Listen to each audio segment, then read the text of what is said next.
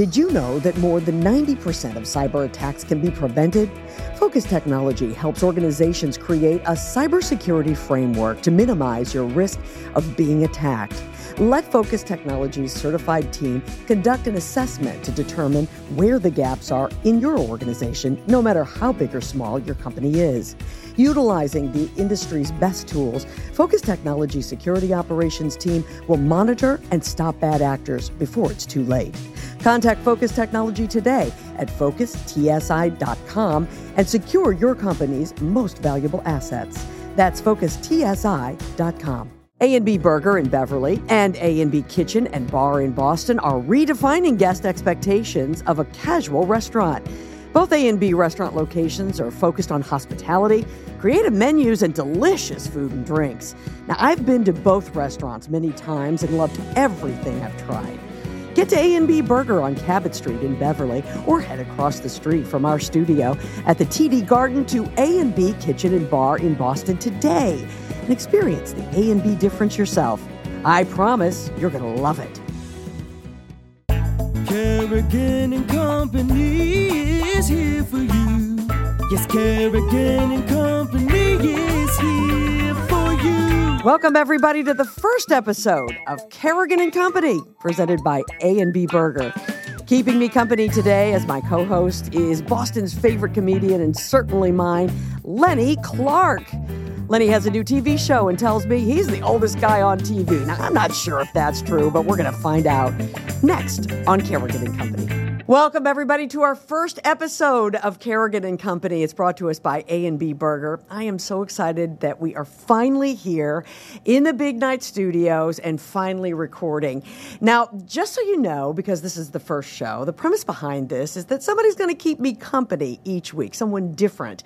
And this week, I could not be more thrilled. On my very first episode, to have an old friend, somebody who makes me laugh very hard and has for years and probably does the same for you. Lenny Clarke is with me. You are a saint. I, yeah, I love you. Are you kidding me? When I was starting out in comedy, you were always so kind to me and so encouraging and so great. And uh, now look at us, right? I I'm, know. the, I'm in the company, the Carrigan and Company. you are the company today, my friend. You know, when I called you to see if you would do this, first words out of your mouth were, Yes, if I'm in town, I absolutely will do it. Uh, I do have to go to Aruba with my sister. You did, you told me that right off the bat. Um, but um, you also, I, I mentioned, you know, gosh, we're going to be able to talk about your new network Oh, TV show, God, which yeah. we're going to do, of course. And you said to me, Kim, I got a new show and I'm the oldest guy on TV, except for Tom Selleck. and I said, you, that cannot be right. So I did a little research. about Okay, that. Tom Selleck is 78. Oh. And you're 70. 70. Can you put So- 70? I beat the under. He's, Uh, no. Yeah, he's an old guy. But Yeah. guess what? What? There's one older than he is. Who? Sam Waterston on From and Law and Order. Order. How old do you think he is? 100. no, well, he's got to be. he's 100, He's got to be 82. 83. Wow. So you got a long way to go before you're the oldest guy. Yeah. Well, Extended family, oh NBC. my God. I'm so excited. I, you know, I got to tell you, I don't know that I've ever been in the company of someone who's had so many network shows. I Oh, I've mean, had, no I've- joke. I've, had more failed pilots than the Iraqi Air Force. But I got to tell you, I've been on uh, every network with a show and, and, and, and been the lead. You know, and I have never been happier than where I am right now. You know, because NBC and uh, Lionsgate. They said, Lenny, are you happy? I said, Am I happy? I'm like a rescue dog before he was gassed. Are you kidding me? I couldn't be happier. I'm so happy to be. And the people I'm working with between Wyc Grousbeck, Emilia, Tom Werner, uh, Mike O'Malley, John, uh, the whole cast. Right. Uh, Right, it's, right, it's right. incredible. Well, I got we got to back up for a second because I got to kind of figure this out. Because I mean, obviously, if you've seen this show and if you haven't, then you need to watch it on Tuesday nights. It's at eight thirty on NBC here. Um, this is the story of Wyc Grousbeck, the owner of the Celtics, his second wife, and her ex husband. Yep. So.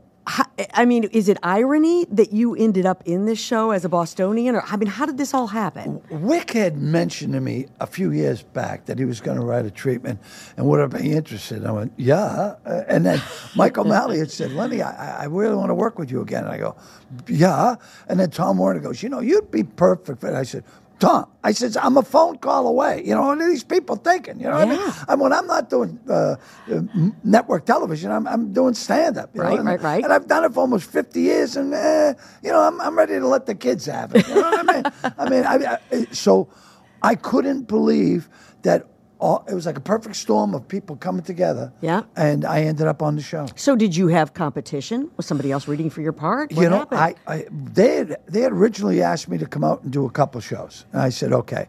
So I was going by the green room, and I saw my face on a TV, and someone was saying this isn't working out. I went, duh, I'm going to get fired. And then then Lionsgate said it's definitely not working out, and I went, oh my god, I'm going to get fired. I only did one show, and they said we need him every show, and I went. Oh, so I went right to craft services. Said, Give me something to eat. I'm staying. I'm ready for a snack. Yeah, I'm staying. so, uh, and then, then they reshot the pilot Yeah. to put me in it. And I mean, that, that wasn't cheap, you know. And uh, I am just so grateful. And, and, and I love it. I, you know, you, you go, I'm the first one to work. I'm like Brady. I'm the first one there, last one to go Yeah. every day.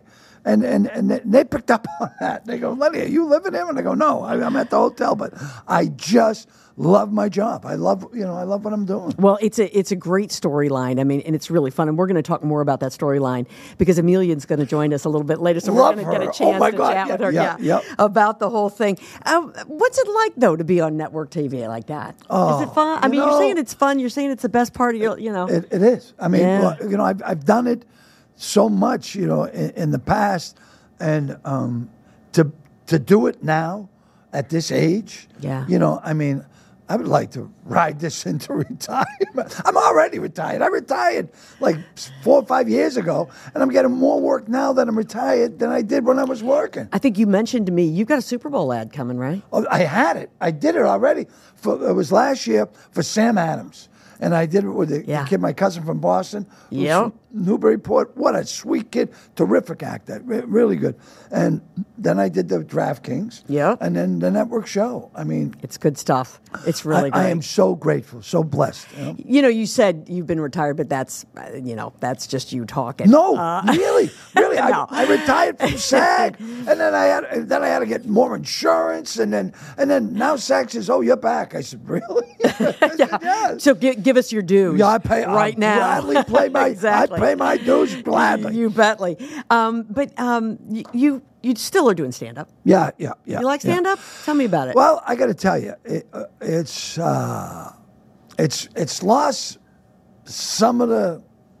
Well, if I'm doing a theater, yeah, I love- but I mean, I still work some clubs. You know, Yeah. I'm I, I work clubs and barrooms and saloons where the only people who aren't heckling are passed out. You know what I mean? It's it's they, everyone. You know, because I I've just done it for so long, and uh, I mean. I, all the young kids coming up now, Yeah. I think they're great. Let them have it. You know what I mean? I, I've, I, I, I, I still enjoy, like I said, when the theaters, when people, you know, pay big money to come and Yeah. sit and listen. Right. You know, because I mean, people say you're so good with hecklers. I said, yeah, because I hate them. You know, I mean, I, I when it, people used to heckle me when I first started, I would just bombard them. Right, I mean, I, right. And I remember Don Gavin said, you know.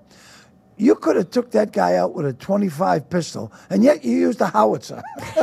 I mean, I because I was nervous. Of I- course. I, I was nervous. I'm ner- you know, people say, "Do you get nervous before you go on?" I go, "Yeah." Still, I go, "Yeah." Every single performance I do, because I feel if you're not nervous about it, you shouldn't be doing it. well, I got to tell you something. When I go to a club and I see a comedian, I'm nervous for the comedian because somebody's heckling. oh yeah. I mean, oh. I, it's secondhand embarrassment for Yeah. me. It's hard.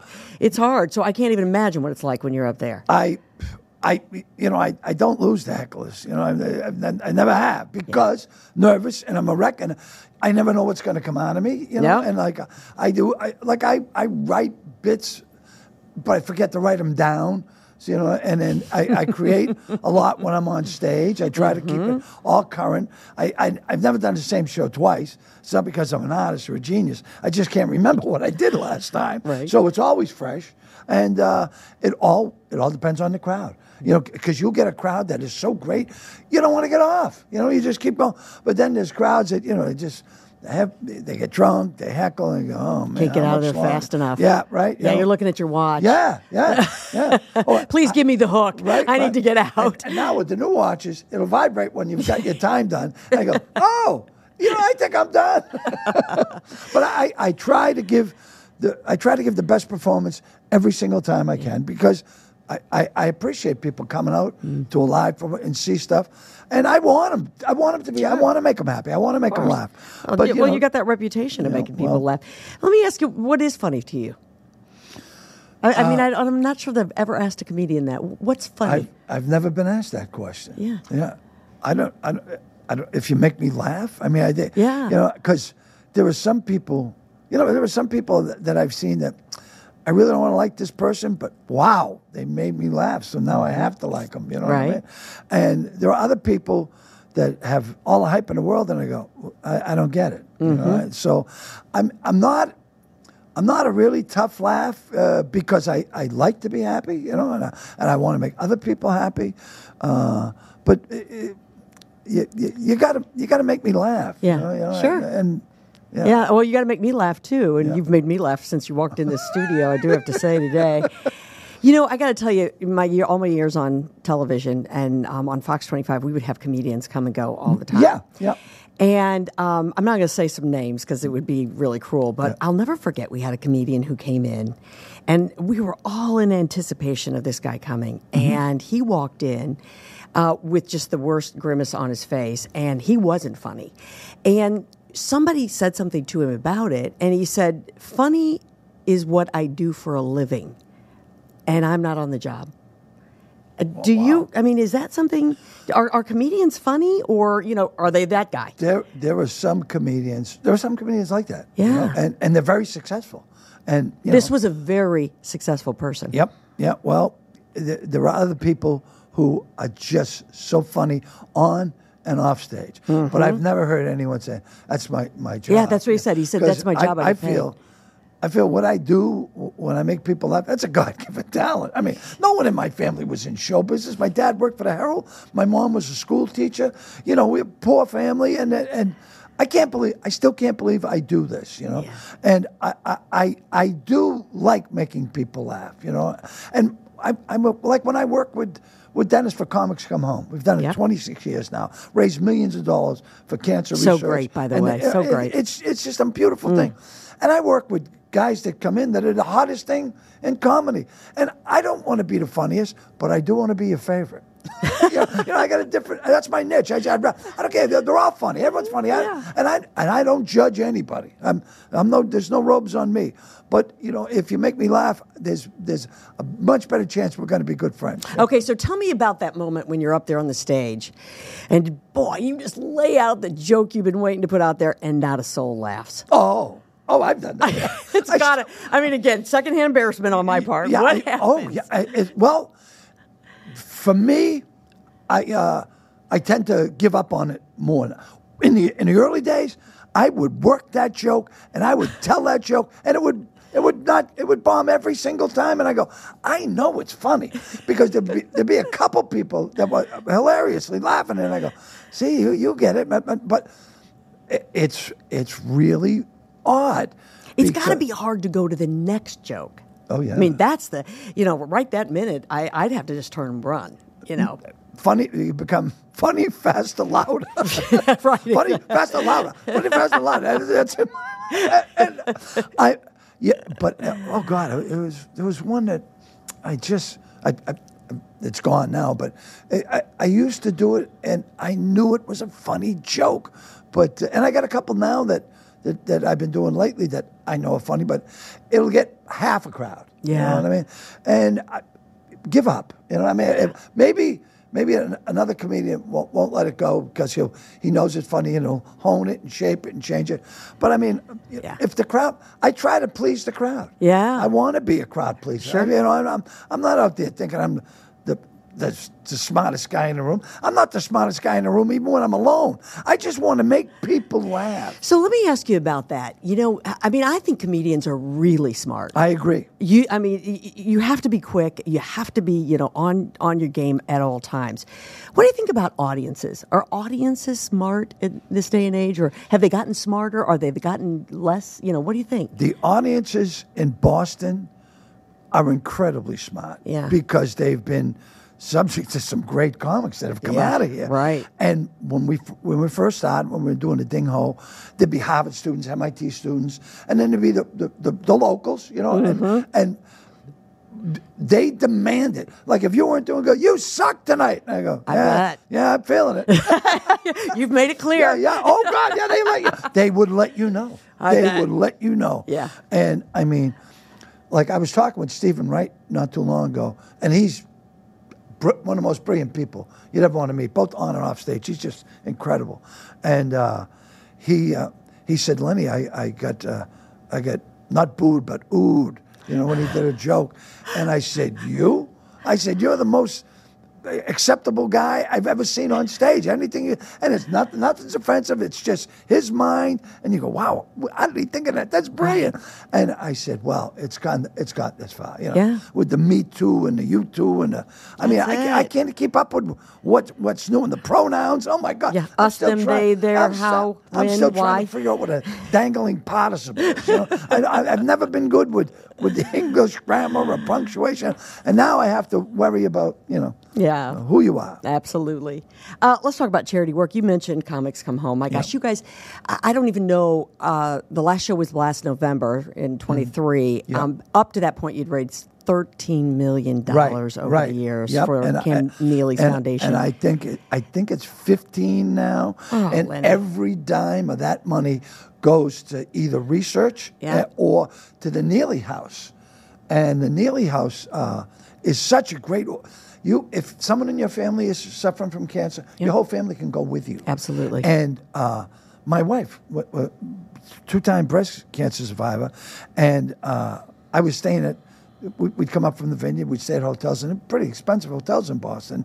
And um, Kim said, "What are you doing staying at hotels? Why don't you stay at the house?" I said, "Well, you know, I don't." He's, Lenny, you raised millions for this. Stay at the. So I stayed at the house, and they have like two uh, Iron Chef kitchens. So I started cooking. And I, I go, I was going to Whole Foods down the street and coming back and cooking all sorts of stuff. Just and people going, uh, I say, "Here, try this, and they'd sit down and they go, "This is delicious." I go, "Well, thank you very much." So then they went, and they go, "That chef is unbelievable." like, he's not a chef. His wife's getting treatment, and it was so. It was just. It was so relaxing to be able to be someplace Yeah. and you know take care of her and, and then bring her to the hospital for the treatments. And Well, you know yeah. what? I- mean, what a great way to really put your heart and soul into a project because you've used it. So you know, you know what Oh, it's I- about. and, you and know, and, and you know where the money's going. You know, a lot of times you donate money, and some of these big charities, and I'm not going to slam anyone, but there's like two out of every hundred dollars goes to what you spend on Sure. adverses on, Right. Uh, executive positions, and it's a. It's a Unfortunately, scam. that's so true. It's a scam. Yeah, it is Yeah, true. yeah. That is true. So so true. You got to be so careful. Uh, why is charity work so important to you? I tell you why. Because when I would do that, my mom and dad would say, "We're so proud of you." You know, and to, and to hear that from your parents, you know, because they were all till the day I die, all I'll hear in my mind is my mother saying, "Leonard, what is wrong with you?" I'll take that to my grave. And you know, we were so close. I was close to my mom and dad. It was no unfinished business. And she said. I saw you on the news the other night at the Children's Hospital. I'm so proud of you. I said, Ma, thanks. And that made her so happy. And a lot of the young kids coming up, they say, you know, Mr. Clarke, you know, because I'm so old now, they go, Mr. Clarke, I always- you're always in the paper or always on TV. How, how do you do that? And I go, do charity work. And they go, and what does that pay? I go, it's charity work, you idiot. You, de- you, de- you devote your time. You go out and you raise money for the for the organizations. Like, like I, I I'm, I'm always in with the Mass General Children's Hospital. Yeah. always in with them. And, Right. and, I, and I do the auction every year for them, and uh, then the Boston Children's Hospital. And I mean, any children's hospital. And I rarely say no. You know, there, there was one time this woman wanted me to do a benefit for her niece's goldfish that died. I swear to God. I'm going, you know, I, I, I, I can't do that. I'm, I'm, I'm a little bit busy, you know. I mean, but I, but I, I, I do, of course, MS and uh, cystic fibrosis, you know, uh, Yeah. and uh, pretty much all of them. I, I, I, I don't know which ones that I was doing the, uh, oh my God, the uh, Franciscan Children's Hospital. Yes. And, Love and that. I That's went great. there, and I oh Yeah, then you- then you're- you're hooked, aren't you? And, and, and, and Tim Wakefield had that. Oh, Wakefield. Oh, he was su- he was a saint. I'm really telling you, he was such a wonderful person, and he had built the Wakefield field at the out and back Out in the- for the wiffle ball. Exactly. And then of course, um, oh God, I can't, um, the hockey player took over. Uh, he, he, he just passed too. Yeah, uh, and I can't. I'm Oh, sorry, I can't God, help I'm- you. I don't eh, know who it is. this is why my short-term memory. Eh, eh, uh, no. Uh, Travis Roy. no, Travis Roy. Travis Roy. Yeah. And he took over, and then we ended up at BU. And there were thousands and thousands of people playing wiffle ball and raising money for the hospital. It's I so mean, great. It's just, you know, I've been fortunate uh, enough to be able to be at a level to dedicate myself in Yeah, time. You know, right. I mean, if, if anyone says, "Oh, you're a celebrity," I, I go, "Am I a celebrity enough to help?" You know, Right. because I use that, use that to raise money for these charities. Well, you know, I got to tell you, I think you're somebody who has um, who has appreciated your celebrity and uses it for good, and not everybody does that. I do have to say, no. not everybody does that. Uh, Lenny, I got to take a couple of your minutes here. Uh, we have this we have this um, franchise piece here Yep. in Carrigan and Company. And um, it's called uh, the Fast Five. Oh, I like the, it. Yeah, it's Focus. It's Focus Technologies Fast Five. And by the way, Focus Technology is your trusted IT partner for cybersecurity, cloud, and managed services. So thanks to Focus Technology, I got to get involved with this. them just to get the stuff back out of the cloud. Because people, where is it? It's in the cloud. What cloud? Out there? How do I get it from the cloud to get it back? Where is I, it? I've had so much stuff of mine go to the cloud. I've never seen it again. Oh, it's there. Where? In the cloud. And I go, I don't know where the cloud is. How do I? I I've never seen anything says for your stuff in the cloud. Push here. You know. What I mean? These guys do. These guys do incredible work. They go in like and make sure that your business is not prone for uh, cyber attacks and stuff like Oh. that. It's it's really you know. Our, they're our friends at Focus Technology. Good. All right. So here's the story. Yeah. You got 30 seconds. Yeah, okay. I'm going to ask you five things. I need a rapid response from Okay. you. Yep. You go over the 30 seconds. A hook comes, yanks you out, just like we mentioned, like Okay. on the or your, your watch will start to vibrate. Okay. So, uh, all right, and if Pete's ready, this is uh, this is uh, our Fast Five again. Uh, before we move ahead, let's do the Focus Technology Fast Five. Focus Technology is your trusted IT partner for cybersecurity, cloud, and managed services. All right, Lenny, here we go. Stand up or acting? Acting. Funniest man or woman, alive or dead? George Carlin.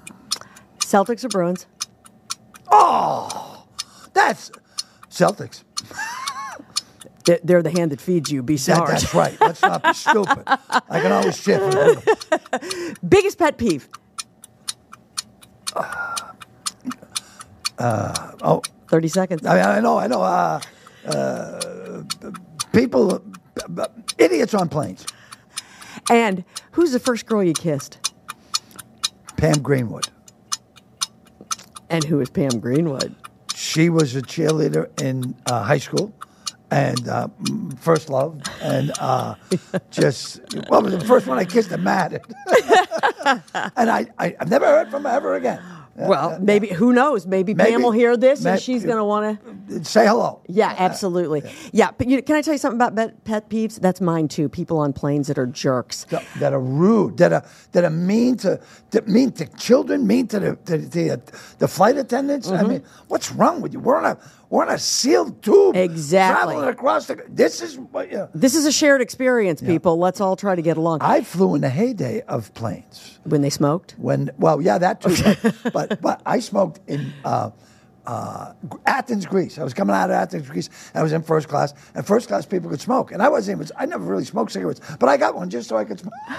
I was on the USO tour. I said, I'm smoking. I'm in first. Everyone in first. They're all Europeans. They all love to smoke. I said, Isn't this great? Oh yeah. I mean, well, All right, Lenny, this has been so fun. Now, Lenny and I are going to have some more company. Okay. I'm very excited about this. too. Now, as if this woman does not have a big enough job, she is the co founder and the executive chair of a very high end tequila company. She's also taken on the job of being a producer on your NBC show. I, and I think it's executive producer. Is it? Yep, I'm pretty sure.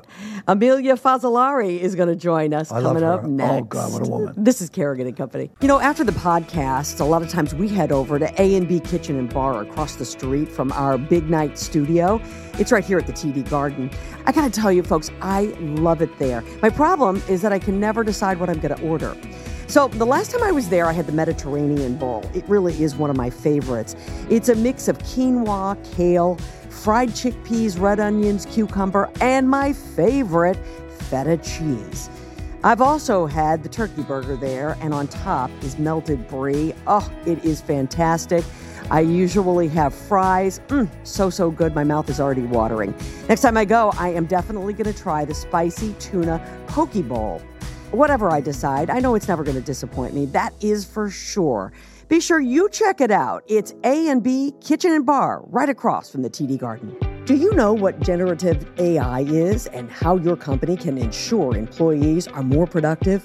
Focus Technology can help you master the use of Microsoft's newest tool, Copilot. This powerful tool can help your team speed up many of their daily tasks by enabling hands on learning directly with the software. It can summarize long emails, generate drafts of long documents, and search for answers to key questions. Copilot represents a unique opportunity for businesses to accelerate their understanding of what generative AI can deliver for their company. Contact Focus Technology today to learn more at focustsi.com and bring your organization into the AI revolution. That's focustsi.com. If you're looking for a great page turner book, I highly recommend Trevor. It's written by S. Hilbrey Thompson. Now, unable to escape his past, Matt Stone heads north, leaving behind the memory of his dead wife and son. His journey takes a turn when he comes across his late son's doppelganger, Trevor Reed. Blinded by the resemblance, Matt becomes obsessed and begins to stalk the little boy. Little does Trevor know, he becomes wrapped up in Matt's delusions. Before long, the local authorities, FBI, and an enthusiastic reporter are all actively involved. When Trevor disappears, his family will do anything to get him back. A chase starts on Boston's North Shore and leads to an island on Lake Winnipesaukee in New Hampshire. Trevor is gripping from the first page. It's fast moving, it's suspenseful, it's touching, and it's tragic all at the same time. I have to tell you, folks, I loved this book and I highly recommend it. Purchase Trevor by S. Hilbrey Thompson on Amazon.com, BarnesandNoble.com, and other online book retailers. If you like rum, you're going to love Rumson's Rum, New England's most award winning rum brand. Rumson creates distinctive and savory flavor profiles by hand selecting and marrying the finest barrel aged Caribbean rums. The spirits are then blended and finished in the New England Rum House. Choose from Rumson's Gold, Spice, Grand Reserve, or Coffee Rum, which is smooth and sweet with a warm roasted coffee flavor, a hint of vanilla, and a decadent buttery finish. Find Rumson's at liquor stores or ask for it at your favorite restaurant. Learn more at rumsons.com. That's rumsons.com. Rumsons, life lived, life enjoyed. This segment of Carrigan and Company is brought to you by Lucia Lighting and Design, where people in the know go for the best possible lighting and design experience. Carrigan and Company is here for you. Yes, Carrigan and Company is here for you. Welcome back to Carrigan and Company. It's presented by A and B Burger, and uh, keeping me company today is Lenny Clarke. How are you doing so far? Great. Are you kidding me? My boss is on the show. So shape up. I right. You're right. I'm not going to tell her all the things you've already said today. Lenny, of course, uh, is on the new hit show. It's an NBC show, Extended Family. You can see it on Tuesday nights at 8.30. And uh, joining us right now, and I'm so happy to have her with us. And I had the great pleasure, Lenny, by the way, of spending some time with her last week, and it was great fun. So joining us is Emilia Fazzalari. She is the co-founder, and she's the executive chairman of Cincoro Tequila. But Lenny, what's the reasoning behind uh, uh, uh, her joining us today, how it relates to you. Oh, she's my boss. Are you kidding me? She, she's an executive producer of the new number one hit comedy in television. I know. And I am thrilled. Every time I see her, I'm always happy. Always. I see her, I go, my face just breaks into a smile. I said, hello, boss. You know, and, and I got to tell you, it's so amazing to be on TV at, at my age and, and to be at a project where I can't wait to get to work. I really, every day. And Emilia, he has said that two or three times this morning, so he's not just saying it because you're here uh, with Yeah. us. I want you to know. So let's talk a little bit about extended family. Um, it's actually your family story. So tell everybody about how this came about. Sure. Um, well, it's loosely inspired uh, based on our relationship and our family dynamic. And so um, I was married 19 years to George Gear. And when we were going through the divorce, um, our children were 8 and 11. And we decided to put the kids first. That was super important to us. And we, you know, we didn't want them to suffer because we were splitting up. And so what that meant was minimizing the disruption in their life as much as possible. So no back and forth between homes, the kids stayed put in our family home, which we refer to as the nest. And George and I would swap in and out on our designated weeks. And it, it's worked super well for us, and everyone is uh, happy. So how did it become a, a sitcom, though? Yeah, so this is where it all gets kind of funny. Um, so George is originally uh, from Needham, Massachusetts. And uh, when Wyc came into the picture later, George and uh, the kids were really great about welcoming Wyc into the family. And so occasionally we would all go out to dinner. And at one of those dinners, uh, George and I got into a heated conversation, as we sometimes do. and and, uh, and so Wyc was observing this and he sort of sat back and laughed and said, You know, this is a sitcom. And you two thought you were done uh, when you got divorced, but you're actually not done. And we should, that's what we should call the show. We thought we were done. And that was actually our original working title. Um, and so we pitched this idea to Tom Werner, who has won 24 Emmys doing sitcoms. And To- Tom loved the idea and, and told us that we needed to write a treatment. So Wyc did. He, he wrote the first uh, draft, showed it to me, and then George. And we all collaborated on it and then pitched it to the networks during the pandemic. Uh, and NBC and Lionsgate jumped in. Uh, Mike O'Malley jumped in, who is tremendous. He's phenomenal and has been a just a joy to work with. And so that was kind of the background, how it all started, and the rest is history. Yeah. So uh, I want to talk specifically, um, and you shared this story, and you and I have been talking about it, uh, about the, the pilot. Because I know you say that it's loosely based on, but then you turned around and told me that actually the pilot was based pretty close to an actual event in your lives. And you even sent me pictures, and we're going to show some of these pictures. Uh, and the pilot, of course, was about Googles The Fish and how Googles died. So tell everybody real quickly the story about uh, Googles The Fish and how that really went down. Yeah. So the pilot, the, the part of the pilot happens to be true. Uh, my daughter had a fish named Googles that she put her dad, George, in charge of taking care of it while she was away at summer camp.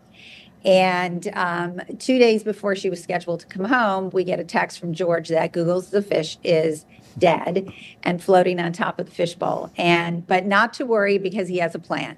So he stuck the fish into the freezer and froze it so that he could bring the uh, the frozen fish to Petco the next day to get a replica fish, which he did. And he put it in the tank, sent a text to Wyc and me, and said, "This we got the replica. Everything's in place. the all good. Googles 2.0. And uh, she'll never know the difference. And I said, no, no, no, we cannot lie to our daughter. And Wyc was steadfast. We are not going to lie to Francesca. But George thought this was the, a brilliant plan.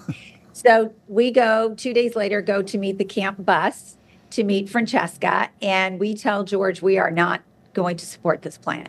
And he says, well, please let me break it to Francesca gently tonight since I've got kids, the kids tonight. Sure, no problem. Camp bus arrives, the doors open, Francesca comes out. George elbows his way in to get the first hug. So I said, okay, fine. you I'll take the pictures. And I noticed that he's whispering in her ear, and I'm thinking he's whispering how much he misses her. No, in fact, what he whispered was, Googles is dead. Wick killed her and then asked me to lie about it. And oh that was the look on her face. oh my! You know, I didn't know that that was a true story when we were shooting it. yeah. Uh, that wow. was sort of the basis of the pilot. oh, it's so good. It's so good. Hey, how did you get how did you get hold of this guy here? oh my gosh. Well, everybody loves Lenny. Um, you know, with That's all the next show. Everybody loves Lenny. That's a, there loves you go. Lenny. That's that's the next show. Um, you know, with all the Boston connections between Wyc and George and Tom and Mike O'Malley, uh, Lenny was the obvious choice, and his character is really special. He is no nonsense. He calls it like it is. There's humor threaded throughout, and actually, a little known fact is that Lenny um, was uh, appearing as a guest in the third episode, and he was so hilarious and so fun and so great that we reshot the first two episodes to include him. Lenny. Thank you, thank you, thank you, thank you. You didn't say that. Uh, Well, you know what? I they, they asked me, "Are you happy, Lenny?" And I said, "I'm happier than a rescue dog." Are you kidding me? I'm so excited to be on this show, and it, it, it's just the everyone they've assembled, the cast, the crew. It, it's like five star. I mean, right from top to bottom, and everyone loves being there. You know what I mean? yeah. Because I've been on shows where people, nah, I don't want to do this. Right. It's, it's tough to get there every week. Yeah. Emilia, tell everybody about um, how you guys cast the show. Um, well, that was a really fun experience. And, you know, uh, George and Wyc and I were doing this for the first time. And, uh, you know, we really looked for people who could uh, capture the essence of the characters. And we were so lucky, uh, you know, with our cast, Jon Cryer and Donald Faison and Abigail Spencer. I mean, they're just, they're tremendous. The kids are phenomenal. Oh, I love the Uh, kids, yeah. Ben and Sophia, they're ph- absolutely phenomenal. So um, it was a really fun process, and but it was just you know really forming a connection uh, with with the cast, Yeah. and, and saw that happen right away. I mean, that has got to be really strange, though, to be trying to cast someone to be you, to be your family. It was it was fun, but um, like I said, it's loosely based, and now they're kind of sort of taking it and running with it, and and everyone's having a great time with it. Super. Who is Bobby? Does he- Bobby. yeah, that's Yeah. D- Does Bobby really exist? Is that your former father-in-law, or how does so, that uh, work? Yeah. So no, our, I Who have to is say- Bobby? I have to say, Bobby is more of a personality like George's mom. Oh, uh, that's nice. That I hate to say that, but you know, um, uh, un- unfortunately, both of George's parents have passed away. But you, it's that sort of no nonsense, tough love. Uh, Yeah. humor throughout that really resonated with. uh, I have to tell parents. you, there's something about the character that also kind of reminds me of Kramer from Seinfeld Oh, because God. you like you pop in all of a sudden out of nowhere, the door opens and, And you come in with some line, you know, and then all of a sudden you're just gone again, you know. So uh, and I love that, you know, it, it's got to be a lot of fun. Uh, It's it's it's the most fun I've had. I mean, I can't get over it. I mean, Yeah. you know, I, I just love it. And uh, when you said, I remind you of George's mom. My mom was the funniest, and my dad was dead serious. But my mom was a riot, and and that's why I think I get the humor from my mother. Yeah. Well, women are just funnier than men. Let's just uh, write it right. I don't know if they're funnier, smarter, definitely smarter, but fun. I don't know. Hey, Emilia. Uh, so you know you've taken on this role, obviously, with the show, and it's great. And uh, I, I, Lenny's having a blast. So if nothing else, if you can just keep it going for Lenny, it's obvious that uh, that's going to be a huge success. But you do have another little side gig. that's you are the CEO and the founder of Cincoro uh, Tequila. Uh, we've actually got a bottle of it sitting here. And on look how the beautiful desk. it is. And there's no worm. for having that on the set. There's no worm. He can't get over the worm. No, no worm. Well, Lenny, Emilia, no Am- worm. Emilia explained it. It's a it's a fine, uh, uh, uh, you know, It's an upscale, Ultra tequila. luxury. Yeah, Premium. ultra luxury. ultra luxury. Because you, you and I know when we were drinking tequila, it was the worm. eh, People wanted the worm. I don't want a worm in my booze? It used to be that you had to mix it with something sweet, obviously, Right. which would you know would make a margarita uh, because it was so bad. But that's not the case with this. No, it's delicious. It's a delicious sipping tequila. Yeah. And uh, tequila drinkers love it. Whiskey drinkers love it. Cognac drinkers love it. And even if you've had a bad experience with tequila, you should try Cincoro. You'll love it too. Did Well- you hear what she said? A bad, you know what Yeah, a bad oh, God, experience with yeah, tequila. yeah, That's yeah. right. There's been a few of those out there. Yeah. I had a bottle with extra worms, and I, I- and I don't dr- I don't drink anymore. But if I did, I'd, be- I'd take that This- home. I gotta because I see people drinking. They they seem so Oh, happy. Well, and it's absolutely gorgeous. I want you to tell everybody if they don't know the background on you know how this came about because it really is a fabulous story. Thank you. So it was the summer of 2016, and Wyc uh, was on the labor committee at the NBA with Jeanie Buss and Wes Edens and Michael Jordan. And there was a two day meeting in New York City. And so we all decided to get together for dinner on the first night, and something really special happened. Um, we bonded as a team, and we realized that night we all had a shared love for tequila. and it was actually um, Michael who taught us how to drink tequila. He was a real tequila connoisseur in the group, and he likes to drink it with one large rock and a slice of orange. Um, and so we talked about creating our own tequila and really making it a very unique, approachable taste profile. Uh, and we launched the company in 2019. We've sold over $2 million. We've won uh, over two dozen awards. Um, and by the way, I see the Blanco there. I'm going to Yeah. send you a bottle of our Repo and Añejo because those are great too. Great. Um, so it's really been. a I'm great accepting ride. gifts. I can put a single rock and a piece of orange in it. I can assure you of that. The, You Yeah. know, the, the, the bottle itself is like art. Um, and you told me something about uh, the angles on it. There are 23. Explain that. Yeah, so uh, Michael uh, and Mark Smith collaborated on in designing this gorgeous bottle, and there's all these um, embedded 23 degree angles as a nod to MJ's jersey number. So the bottom of the bottle actually slants 23 degrees, the stopper slants down 23 degrees. And if you look at the bottle from the side, it actually resembles an agave leaf. There's a slight slant to the bottle, but what makes that special is that if you end up lining up 23 bottles, Yes. head to toe, they form a perfect circle, and the diameter of that circle is the same as the tip-off circle in an NBA court. Wow, so, some thought went into this. No. that is awesome. oh I had God. no idea. So No Michael idea. Jordan. Now, why do I know that name? Hey, let's- I say if it's good enough for Michael Jordan, it's good enough for me. Oh what do you my think? God! Lenny? Well, I, I have that in my bow on the show. And- yeah. And, the other night I went to give uh, Joel Murray, Bill, Bill's brother. He did the show, and I went to give him that, and they said, "No, no, not that. Don't put that out." I said, "Okay." But, but Emilia, Emilia told me, she said, um, if you look really closely, it's like Where's Waldo? On every episode, you will see a bottle of Cincoro Yeah. on the show. So I'm going to just say to people, start watching and start looking. And I'll go, I'm going to give him one hint, okay? He, he just gave a hint in the bar, right? But in the house, you will also see it. It is in the house. Oh, it's it, it, it- all all different places on the set, and I go, wow. And then then they told me, you know, that's Wyc and Emilia's uh, tequila. I go, really? I, I go, man, that's something I didn't know. Uh, thank God I'm not drinking. you know, when I drank, I used to get invited everywhere. Now that I don't drink, I get invited back. So, Emilia, tell me what it's like to be the head of a, a, a company like this. I mean, as a woman in the spirits world, I mean that, and I'm not talking about spirits like as another world. I'm talking about alcohol. That's got to be a pretty tough gig.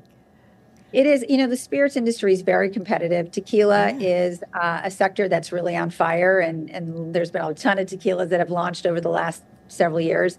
Um, but we don't shy away from competition. We're, you know, a competitive spirit is certainly at the core of our group, Michael being the most competitive. But we think it's healthy to have competition. It really makes everybody work harder Yeah. to try to be the best, to try to win. Yeah. Um, you know, when we launched Cincoro, the five of us represented four NBA teams that compete with one another. And and so it's an interesting dynamic for sure. But uh, you know, my partners are very uh, collaborative by nature. They're very team oriented and it works really well. We're a very tight knit group. When you guys are together, do you talk about basketball or do you only talk about tequila? Oh no. Oh no. There's a lot of discussion about basketball, a little trash talking that goes on among but yeah, there's a little jibing back and forth, but Oh, it, that's- it's that's it's good all stuff. In, it's all in good spirit. you know, Wyc uh, had me to a game years ago uh, when, when he was the new owner, and I was screaming at this player. And the, the referee came over and said, If you don't shut him up, I'm going to tee you up. And I looked at Wyc, the referee, and I said, Can he do that? He goes, I don't know. and then later, Wyc- Wyc got teed up. He goes, Oh, Lenny, by the way, yeah, I can get teed up. Oh gosh. Well, it's it's great tequila. I love it. I have to tell you. In fact, to celebrate this first um, episode of Carrigan and Company, we're going over to A and B afterward. We're going to have a shot of Oh, tequila. they're great. I, I just want you to know how much we appreciate you being here. Uh, anything you. you want to say to your boss? Yes, know, I love do you, boss. I really I was do. gonna say, do you want to suck up this I, your You're I opportunity? can't. I can't thank you enough. I'm so I can't wait to go back to work. You know, I'm, as you know, we're waiting for the pickup, Yeah. and, and it's all in the network's hands. You Sure. know, I mean, but Sure. the wait the waiting is the toughest spot. You know, because it's a great show. Everyone loves the show. You know, I mean, I was in Stop and Shop. People go, "Hey, I love the show," and I go, "I'm glad you do." Let me let me give you this number. Yeah. Call. Emilia, thanks. Thanks a Thank bunch for being much. with us. Great was- to see you both. Thank you. Great to see you, Great Emilia. see you. Can't Thank wait you to very see you again.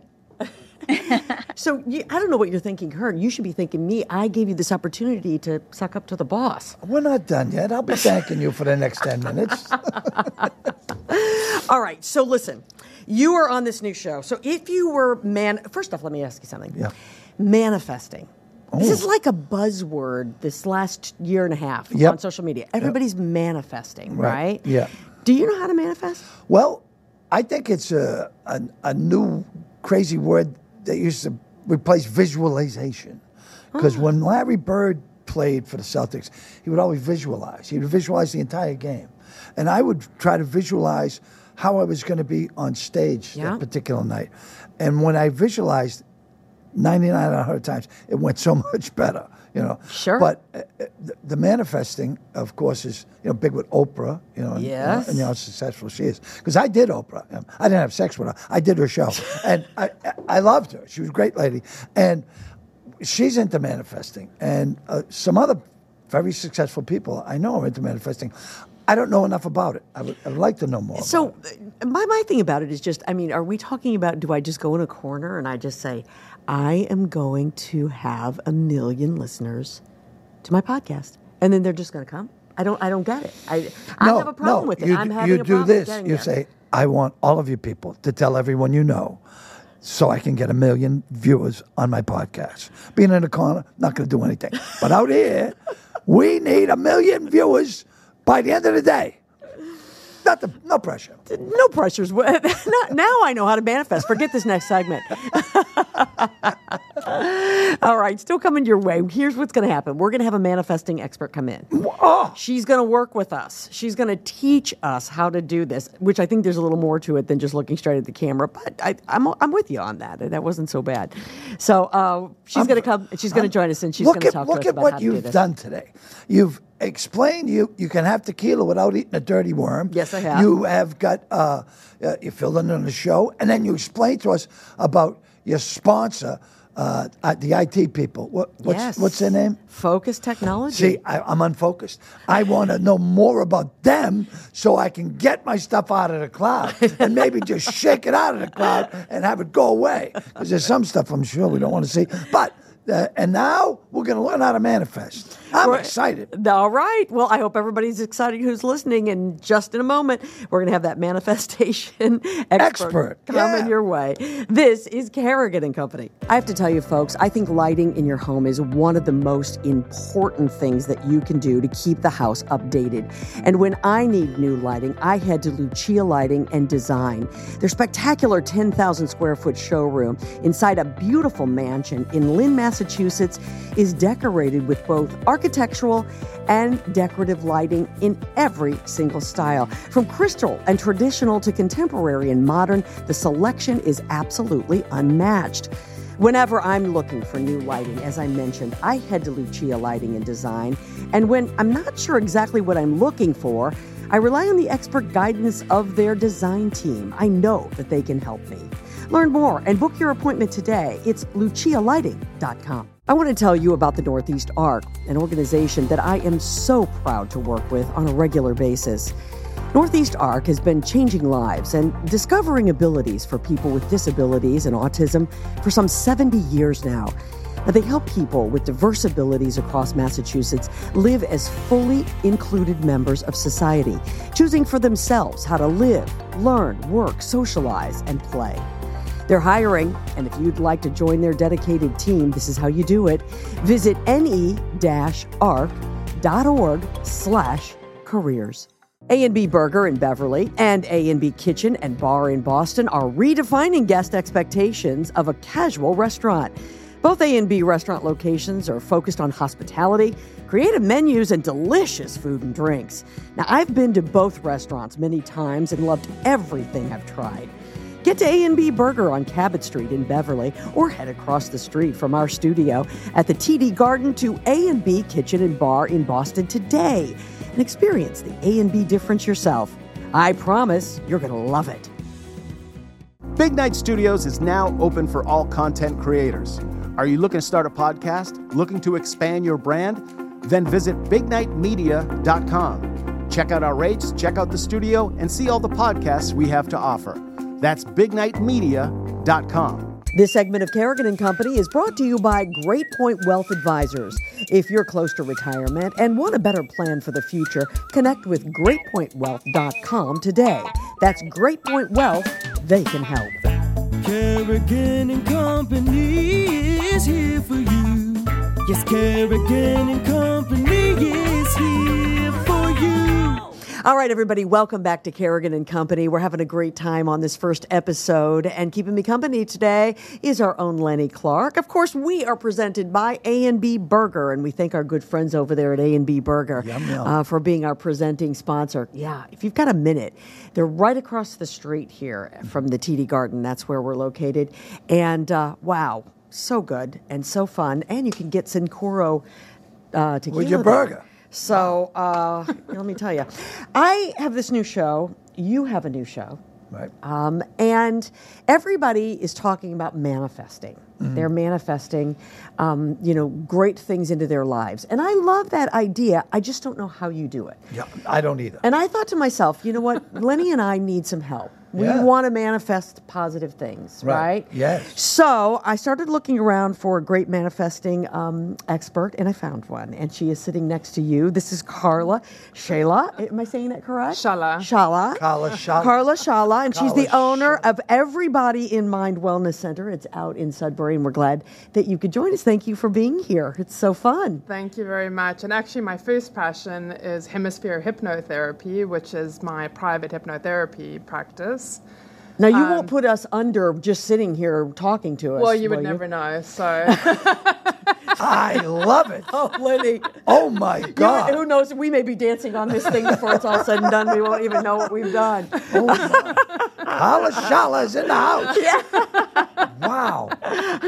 Well, listen, we can hear more about that, but let's start with the manifesting thing, okay? Yes. So um, it is true, right? This has all of a sudden become, and I say all of a sudden, in the last year or so, everybody is manifesting, or everybody's a manifesting expert. So what what really is that? Well, I think you know more about manifestation than what both of you give yourselves credit for, because I could probably learn a thing or two from you about manifesting, because I did my own research, and both of you have some very successful manifestation. Um, and I'm going to pick on Lenny for, for a second. Please do, Losing Carla. 200 pounds, I would say that's some pretty powerful Oh, yeah, yeah, yeah, manifestation yeah. right there. Um, but really, you know, in my mind, what manifestation is about is about taking actionable steps. So I feel like there is societally this idea of manifestation being this woo woo thing where you sprinkle fairy dust Right. and magically things appear and things happen in your life. Um, and really, that's not the case at all. Um, you know, across the board, pretty much, no matter what it is that you're manifesting, whether it's success in career, whether it's in relationships, whether it's in friendships, whether it's in business. Um, it really does take action. So it kind of cracks me up when you know I have certain girlfriends that will say things like, "Oh yeah, you know I'm going to manifest this you know amazing man into my life, but I'm not into online dating and I'm not going to date anyone and I'm He's just gonna appear. He's just going to magically appear like a ninja, like drop through the ceiling in their in their living room." Um, and that, as I said, that's not how it works. You know, it really is about setting clear intentions um, and having a clear understanding, first of all, what it is that you're manifesting. Um, because energetically, if we consider the energy of what manifestation is, it really is a receiving energy, right? So it's things that you're calling in, which, from a vibrational perspective, is all about gratitude. So it's starting from a place of having gratitude for this amazing show, getting, you know, to spend time together, um, having conversations and dialogue about things that we're passionate about, and really investing energy in those things that we're passionate about. Because if you look at the law of attraction and the way that we attract the things that we desire, it's about spending more time in that energy. So, if we start to develop habits like you know practicing gratitude every day, um, you're essentially telling the universe i'm already grateful for these things which i assume i'm going to have which i assume i'm going to get which makes it easier then for the universe universe to deliver and to call those things in. So sort of uh, from a broad perspective that's the way that i think of manifestation as well as you know doing things like visualization um, you know I myself have actually had a pretty impressive weight loss journey, maybe not as impressive as yours. Lovely. Um, but congratulations, though, because that's I have so much respect for that. Um, and again, it's about actionable steps. It's not like one day you magically decide, you know what, I'm going to lose 200 pounds. Right. Yeah. You'd be the first one to tell um, anyone that. But it's about every day being in that energy, making those choices. I was reading an article um, that you were interviewed in, and you were saying things like, yeah, if you really want that slice of cake, you can have the cake, but have a small piece of the cake versus Right. having the whole Yeah, cake. yeah, rather than the whole cake, which I used to. Um, but again, you know, coming back to manifestation, it is really about having that deep-seated belief also, um, and coming from a place of believing that we're deserving. Um, and again, spending time in that energy, connecting with people that you know are of like energy, that are uplifting, that are positive, um, and starting your day on, on a positive note as well. It's really self reflection in some ways. Yeah. And by the way, what you're saying is so fabulous and so interesting, but you've got the greatest accent. Where are you I know. from? Oh, I- I, am yeah. I'm absolutely I am so sucked into Oh, you yeah. that Lenny and I can just sit here and not speak for the rest Yeah, of this well, you didn't- we didn't interrupt her once. No, I- not even interject. no, no, forget the inter. We didn't even interject. But I thought the session. Where's that? What, I- where are you from? I'll let you guess. I don't I want to give to you a clue. Okay. Southern Hemisphere. Middle East. No. No, she's she's so. Am- Are, are, are you from. Australia? Somewhere? South Africa. South Africa. South Africa. Africa. Yeah. Wow. Oh, That's we, well. It's somebody in the studio said South Africa. It's They- love. It's, It's your, beautiful. Your accent It's is fabulous. beautiful. It is. It is. Uh, now, I, I, s- serious question, because you mentioned visualization. Is visualization considered part of manifestation? What's the difference? Um, well, I mean, I think as with many things, there's crossover, Mm-hmm. right? So, the same way that when we're communicating, it's like asking, is eye contact part of communication, right? Right. Eye contact is important in communication, but it's not necessarily communication. It's one facet of communication. now I have to interject. Sure. I don't know if you've noticed, but while you've been speaking, I've been looking at your lips rather than your eyes because I read something the other day that said when you're interested in someone and you want to l- let them know you are listening to everything, look to their lips rather than their eyes. Now, I've always been an eye contact person because I, it's a sign of respect, but I'm willing to learn new things. I but I, I was listening to every single thing you said and watching you say it. You know, I mean, I don't know how that affected you uh, in dealing with me, but uh, Dealing with you. yeah. Yeah, a lot of people say I dealt with him. Yeah, no, but but I am fascinated by it because I already. It's like you said when you we'd be surprised that we know more than we're giving ourselves credit Right, for. right. right. Because I do try to start the day on a positive note. Mm-hmm. I do. You know, I have I have looked in the, the mirror and I have said when I was, a, I want that Emmy. I really want to win an Emmy because it's like you said. So, so the ch- sorry to interrupt you. You're But, not But interrupting. the, but the the change that I would recommend there is saying I have the Emmy, right? Mm-hmm. I already have it. I'm already grateful for the Emmy. I can already imagine myself receiving the Emmy, going up on stage, you know, looking into the camera and accepting that Emmy and what that would feel like, right? So this this is where this takes me back to the idea that manifestation is really about what how you feel. It's it's it's an inward. You know, you're looking inward. Um, because I've heard people say that before. If you want to manifest something, you have to feel again, almost like visualization. You have to feel what it is. And, and know that you have that and and, And be grateful. and be grateful for it. Now that's though for some that's where it's like fairy dust and you know I oh mean no, I, I, I, I love what you just said because that's that's how I will change. I you know, I have the Emmy. You know, don't screw it up. But but but but they, yeah. so, so that you again bring me to a really interesting point. So there's two things that you said that I would point out. The first was, and I, and I know it was kind of like flippant the way that you said it, but like deal with you, mm-hmm. right? yes. And then you said don't screw it up. So language is also a really big indicator of what's happening under the surface, so- Yeah. so- sort of what's happening deeper down. Mm-hmm. Both in terms of verbal spoken language, the way that we communicate with others, right? Yes. As well as internal dialogue, so our own self talk, the way that we communicate with ourselves yes. Yep. if we pick up on things like, you know, one of the most common mistakes that I find that my clients make, and I instruct as well, is that they do what I call negating the negative. Mm-hmm. So if I were to say to the two of you, and if you were sitting in my office, I have a big pink elephant that sits up on my shelf like a stuffed animal. And I'll say to my clients, okay, don't think about the pink elephant. And literally, they all turn around, you know, to look at the pink elephant, right? Yep. the way that the mind processes information is the moment we negate something. So I don't want to screw it up, or I don't want to be late, or I don't want to gain weight, or I don't want to, you know, insert the blank, right? Mm-hmm. The brain doesn't know the difference. The, su- the subconscious right. mind doesn't know the difference between something that's negated versus the thing that we actually want. So when it comes to manifestation, it's really important to pay attention both to our inner dialogue as well as to the things that we say out loud. Sure. Um, you know, in my personal experience, about a year ago, I was having a conversation with a colleague, and I found myself saying something to her along the lines of, you know what, I just don't get it. Um, I'm so good. I've helped thousands of people lose weight. I've won awards. You know, I've done, you know, all of these things, but I can't seem to help myself. I gained all this weight, you know, since I had kids. And as I said it, it finally dawned on me. I'm like, oh my gosh, Carla, you do this for a living. And you've been having this conversation, this internal dialogue about, I can't help myself. I can't Right. do this. This is so hard. And the and I mean it sounds simple, but it really is quite simple. I mean, manifestation is not this complicated thing that we do. We do it every single day.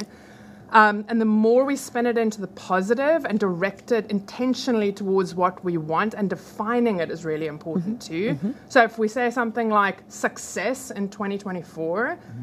Well, success, for success? me looks very different. Right. Like for you, success might be winning an Emmy, right? For I suc- have you know, for, for, for me, success might be something quite different, right? Mm-hmm. For somebody else, it might be putting food on the table. But let, let me Um, let me interject right there and ask you this. You know, when people think about manifesting, you know, you'll you'll hear some of these experts say, you know, manifest your wildest dreams. Well, I might want to manifest that I want an Emmy, but I'm not in a situation that I'm going to win an Emmy. He is. So, how about people who are manifesting things that they're not in a position to really get to? Great question. I mean, how, uh, Well, I think that's what I meant when I said intentional. it has to be realistic, like it has to essentially. I mean, but also kind of stretching one's imagination because just because it's not realistic right now, Okay. doesn't mean that in a year or two or five years from now, I mean, you could win an Emmy if you took actionable steps towards winning an Emmy, right? It just perhaps right now is not part of that manifestation at mm-hmm. this point, right? Mm-hmm. If you ask anybody who's overweight and you said to, like if you had said to me a year ago, you know what, by you know January, what is today, the 23rd, you're going to be down 75 pounds or 77 pounds actually as of this morning, 77.1. Congratulations. Um, I would have been like, "You're crazy. There's there's no way. Like, it's not possible, right?" But again, it's about actionable steps. The more we take those actionable steps and, and we're really intentional about what it is that we're manifesting, the easier it becomes to manifest. Now, let me interject Sure. if I could, mm-hmm. because what you said when, like you said, with the flippant remark, and and um, two other people have told me exactly what you told me, mm-hmm. and I have the utmost respect for them, and they're really successful people, mm-hmm. and I I've got to remember that, even kidding around. Okay, I You- am remembering this. I am remembering it. You're right. You're, you're exact. The words are so powerful, and it's a big part of the manifesto. Yeah. Wow. So making it present is really key. So when we say things like I need to or I should, like I'll say to my clients, you're shoulding yourself to death. Like I should do this and I should do that and I could have done that and I could have, you know, I done will. whatever. I am. Even better.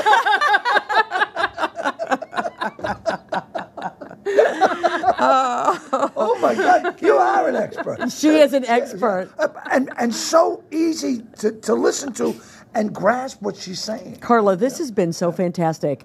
I mean, honestly, I have thought that this was fairy dust. This is get, as I said to, to Lenny earlier, you know, run into the corner and say, a million dollars, it's mine. A million dollars, it's mine. Um, but but you've put it into you know realistic terms for all of us. We can joke about it, but uh, you know, you've made it. You're going to do the right thing, right, Lenny? I have the Emmy. Thank you. You will. and I will gladly share it with you. When, when- and you will hold it, and then you will have the Emmy. and then I will have an Emmy. Carla is the owner of Everybody in Mind Wellness Center. It's in Sudbury. We're so glad that you could be part of uh, Carrigan and Company today. It's been a And lot of fun. Congratulations on your latest Sa- achievement. same to you. Absolutely. this is Carrigan and Company. It takes more than manifesting what you want in your financial life. You need a plan. No matter what stage of life you're in, it's never too early or too late to start ensuring a secure financial future. Start the new year with a new attitude about your finances. Check out Great Point Wealth Advisors short form podcast, Great Points. It's available on most streaming platforms, or you can contact Matt Schroeder at greatpointwealth.com. That's greatpointwealth.com. Oh, Lenny, this has been so fun. I've had a blast. It went so quick, didn't It, it? it, went so fast, and we put so much out there. I know. We've, I know. we've given to the universe. we have. We've learned about We've ex, we've ex ex manifestation. We've given stuff away. Now I'm gonna go home and manifest. Yes. I'm gonna look in the mirror and I'm gonna I'm gonna get a mirror I can carry with me. I hope you do. And, you know, you've already won that Emmy. I know. Congratulations. Thank you. Thank you. It was probably one of the greatest nights of my life. Fantastic. I wish we had more time that we could talk about that. But, well, well, that's over. Moving on. Uh, listen, it's extended family. Tuesday nights, 8.30. It's a ton of fun. I really enjoy it. Can I tell you something? For somebody who has spent most of my life on TV, I get so excited when I see somebody that I know on TV. Oh, my God. And now I'm going to be extra Oh my excited. God! Well, you know what's so funny when you're watching TV with someone who's watching TV and they go, "It's like they can't. It's I- like a tennis ball." I Hey, bet. That's you, yeah. I And my, bet. my nephew said, "Uncle Lenny, how can you be there?" I I'm magical. Listen, continued success. Thank- Happy New you- Year. oh, Happy New Year. I can't tell you, you how much I appreciate you. Oh, anything for you. Will you kid me? My pleasure. It's Carrigan and Company, folks. We'll see you again next week. Thanks everybody for listening to Carrigan and Company. To find out who will keep me company and be my co-host on the next episode, be sure you follow us on Instagram, Facebook, X, and TikTok. Carrigan and Company is recorded at the Big Night Studios at the TD Garden in Boston. You can view the podcast on YouTube and listen to it wherever you get your podcasts. Be sure you tell a friend. The executive producer of Carrigan and Company is David Thompson. Our engineer is Peter Hurley, and our social media managers are Grace Carrigan, Colby Thompson, and Riley Thompson. See you next time. Yes, Carrigan and Company.